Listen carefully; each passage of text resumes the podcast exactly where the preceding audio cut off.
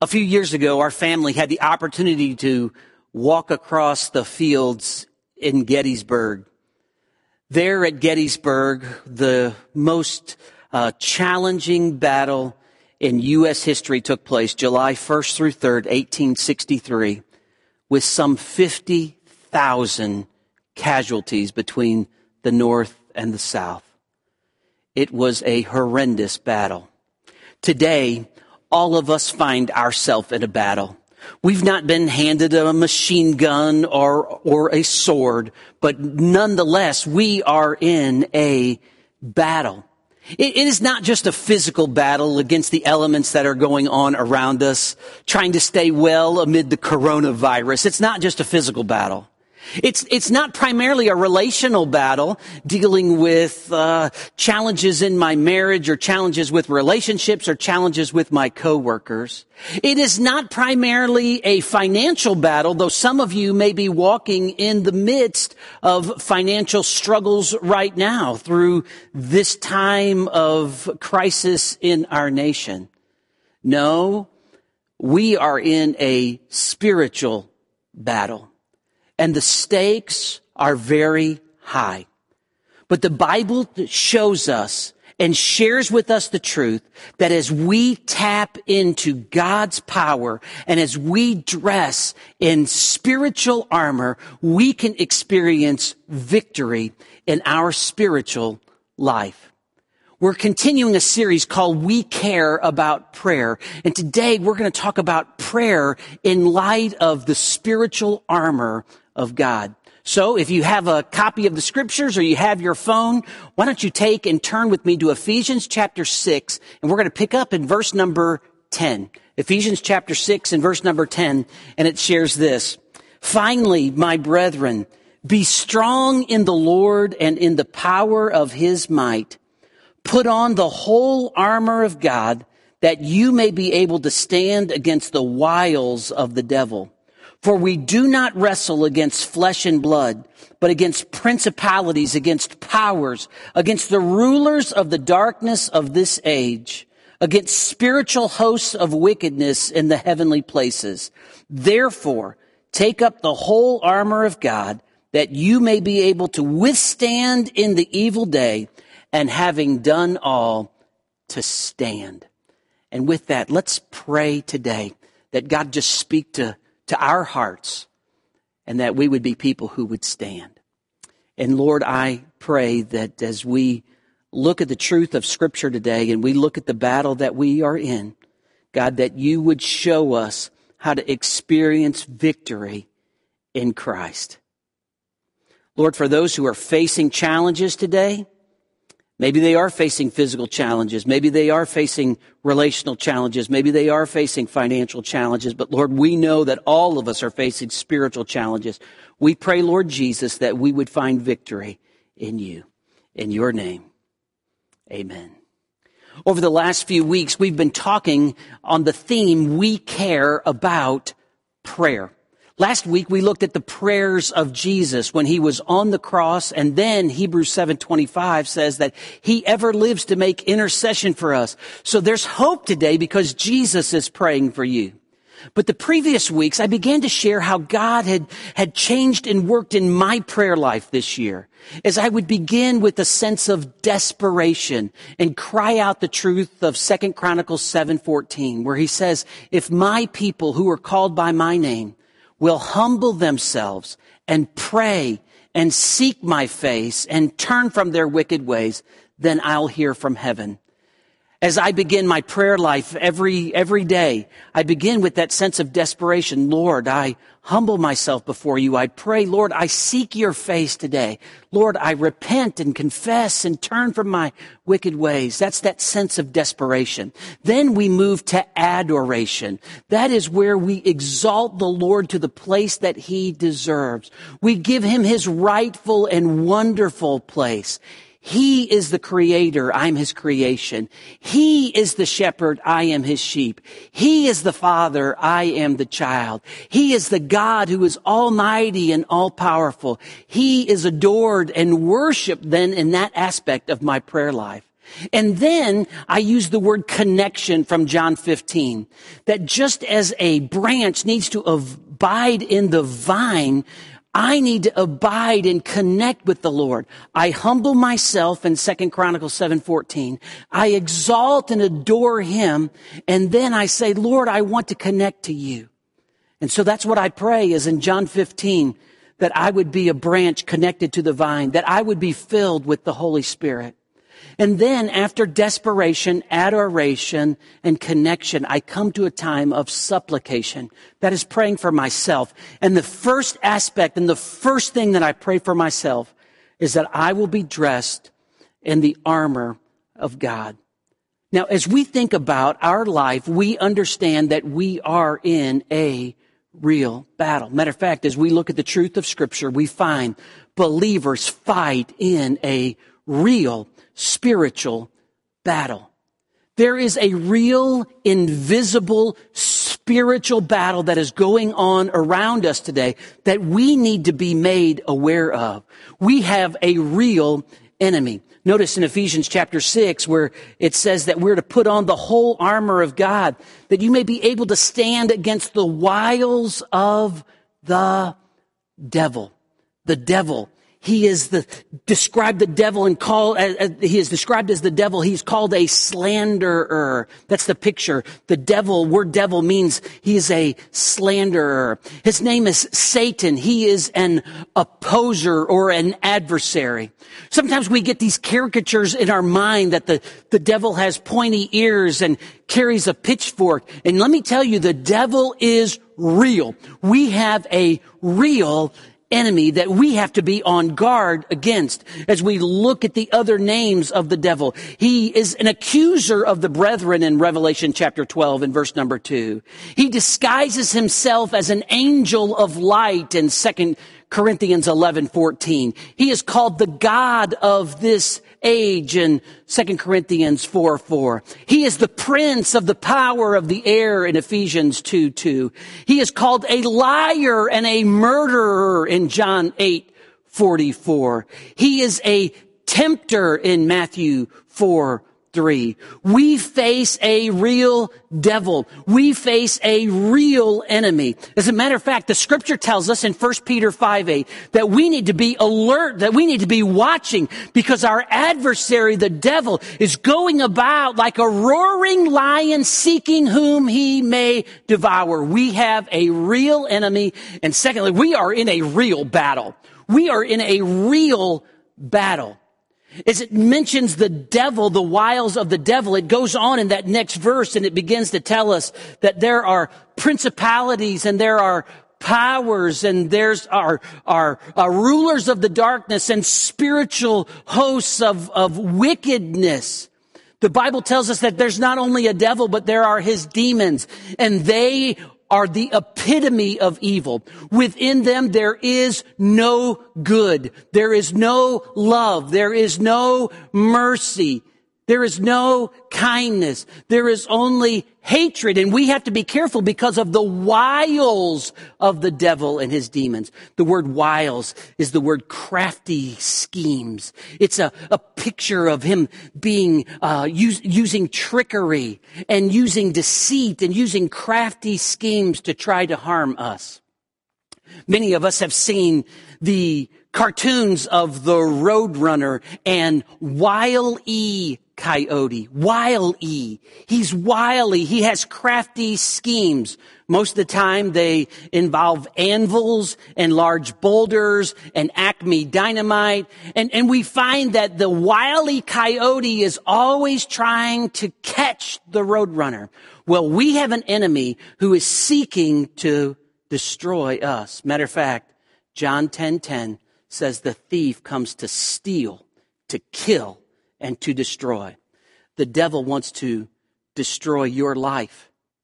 He will come as the tempter. He'll say, Hey, the grass is greener over here. Hey, if you just break out of, uh, of that, that sense of always doing right and always doing good, you can have so much fun over here. He tempts us. He's not only out to destroy our lives, uh, Uh, lives individually, but he wants to destroy our marriage. He wants to destroy our families. He wants to destroy our church. The thief comes to kill, to steal, and to destroy.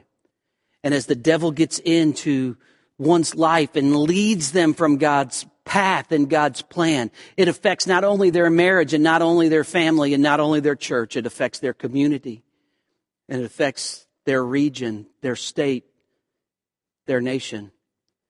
And can I tell you, it affects all eternity. I want to challenge you today. You are in a real battle and you need to be prepared for that battle. And the Bible gives us the provision to prepare for that. Believers understand we fight in a real spiritual battle, but we are also, secondly, commanded to be strong in the Lord. That's what it says. It says in verse number 10, finally, my brethren, be strong in the Lord.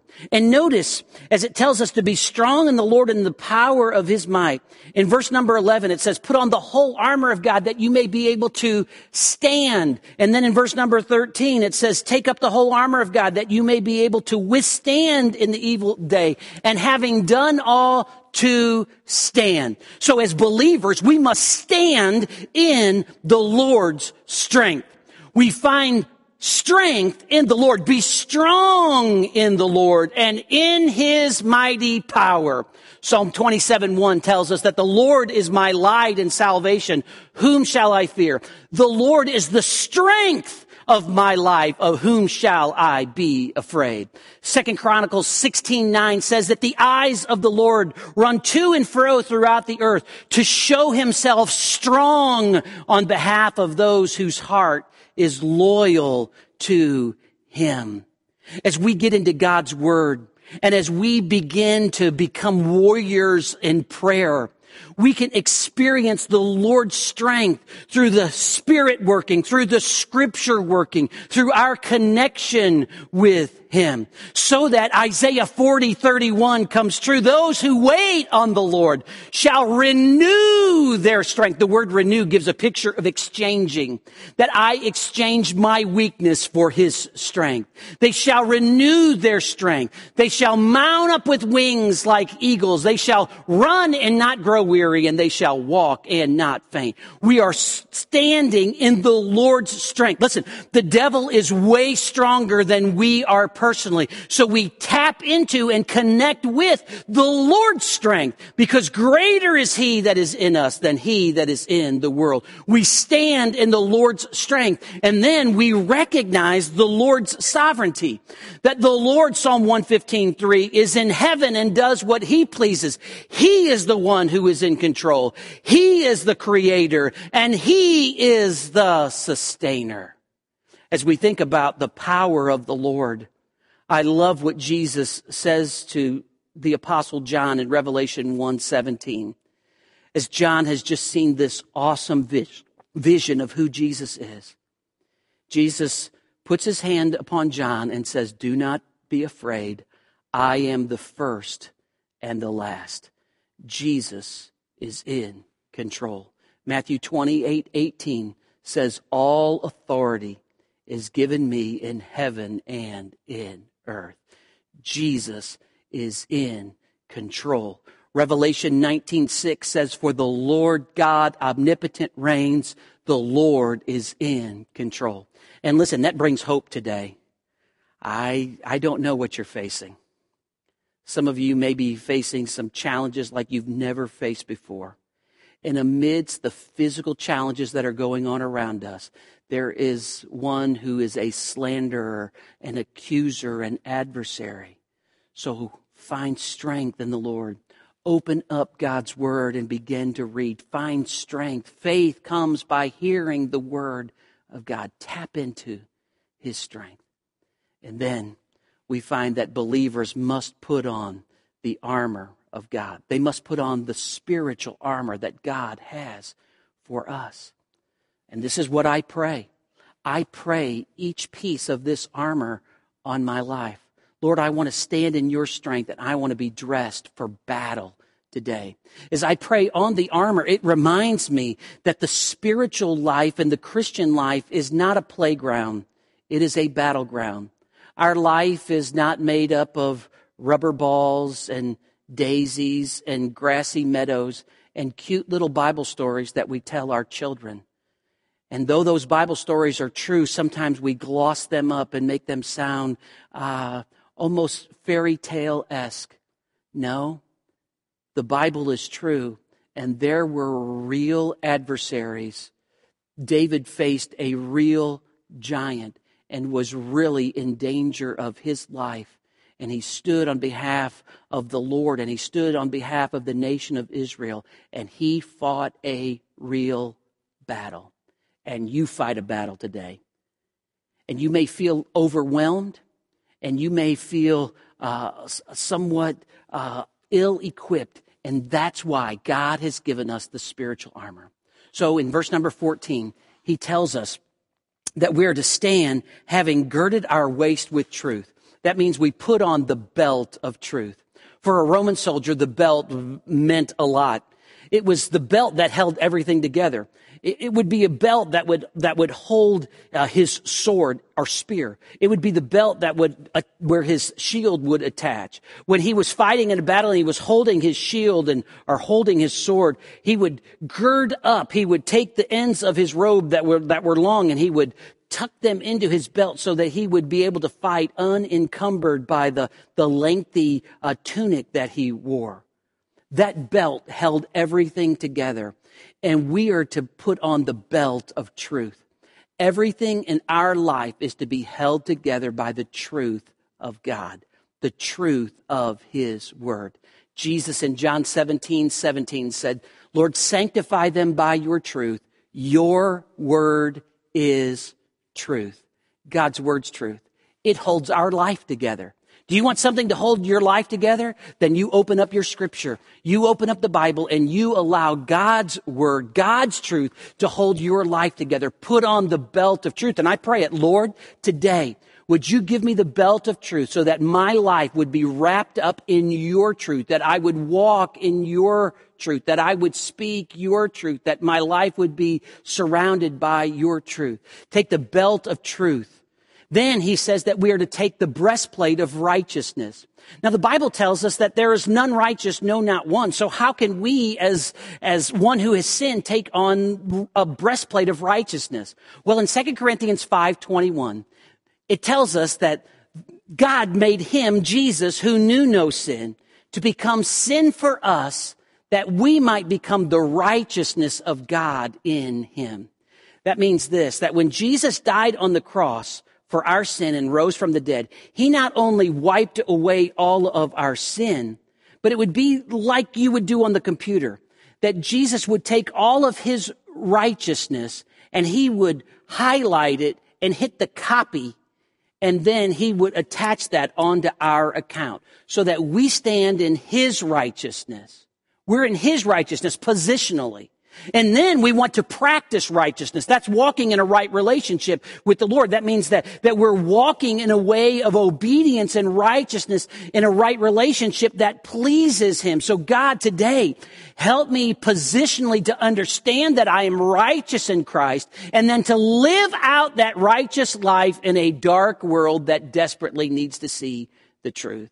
Thirdly, we are to put on the shoes of the gospel of peace. It says, having your feet shod with the preparation of the gospel of peace. Now, in that day, they did not have the luxury of what our athletes do today. They have their athletic competitions on nice grassy fields and astroturf. But in that day, the terrain was rough.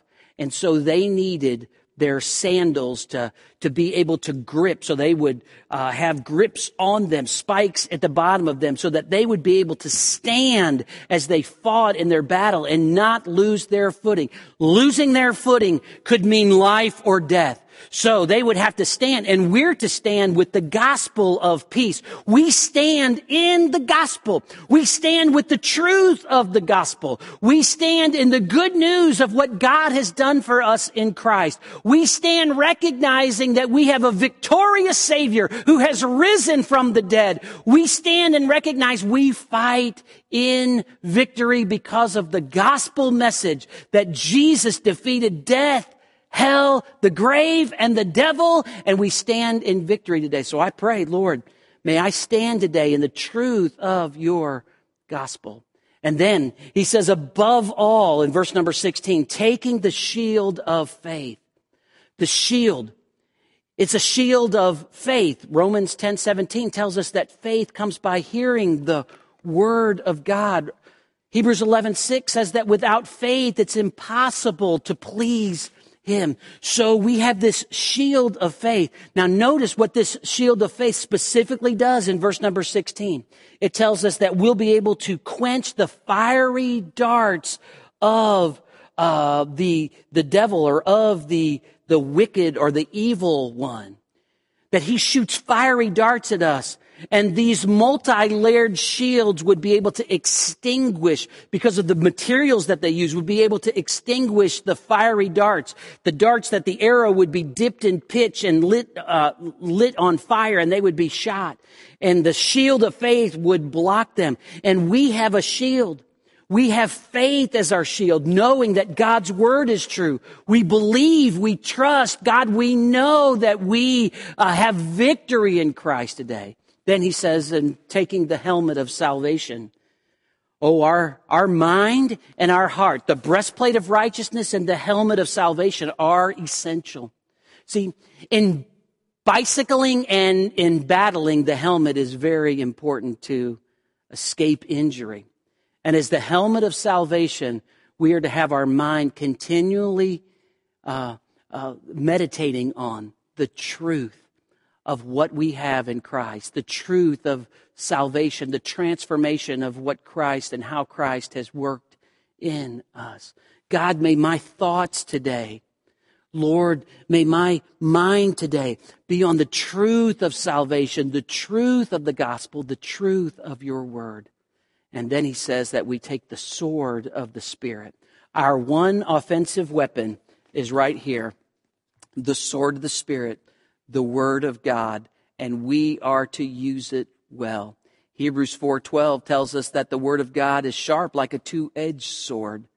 We have a picture of the power of the word of God as Jeremiah says in Jeremiah 23 it is like a, a hammer that breaks a rock into pieces. It is like a fire. There is great power in this word as we think about putting on the spiritual armor, and I would challenge you just to take some time every day and, and maybe go to Ephesians chapter 6 and say, Lord, would you put the belt of truth so that my life would be held together by your truth. And Lord, I put on the breastplate of righteousness. I stand in your righteousness today, Jesus. So help me to walk in a right relationship with you.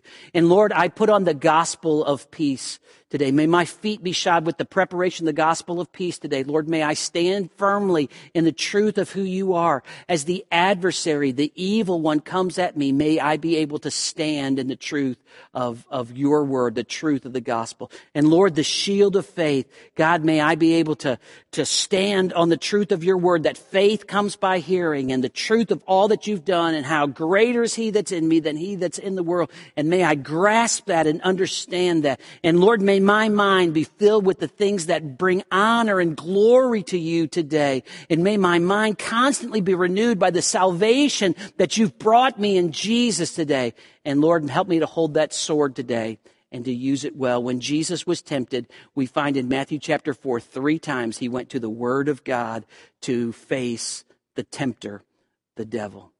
You said that's a lot to remember. Can I remember all that? Well, if you can't remember all that, Romans chapter 13 and verse number 14, it tells us to put on Christ. Put on Christ. And you know what? If you put on Christ, then the belt of truth Jesus is the way, the truth, and the life. So Lord, help me to put on the belt of, of Jesus today. The breastplate of righteousness. He is the righteous one and we're imputed his righteousness and positionally righteous in Christ. So Lord, help me to, to stand with the breastplate of Jesus on my life today. And the, the shoes of the gospel of peace.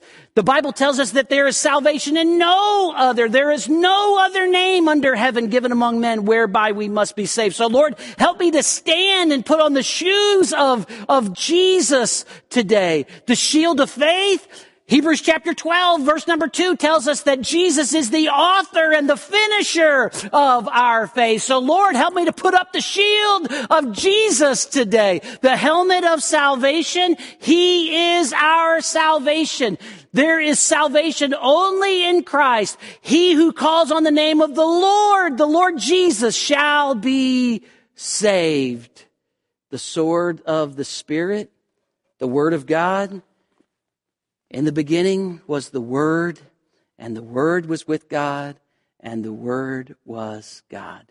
He is the Word. Lord, help me to be clothed in Jesus today. We were getting ready for dinner a couple nights ago, and I had just a couple of minutes just to sit, and I've tried not to watch too much TV while we're on quarantine, unless I'm watching a movie with our family, but not just waste a lot of time watching that. I've been trying to read more, but I thought, ah, it's about 10 minutes. I'm going to click on, just see what's on the ESPN and the sports channels. And uh, the NHL network was showing a classic hockey game. It was game two of the 2019 Stanley Cup with the Boston Bruins facing the uh, St. Louis Blues as I turned that game on, we were down one to nothing.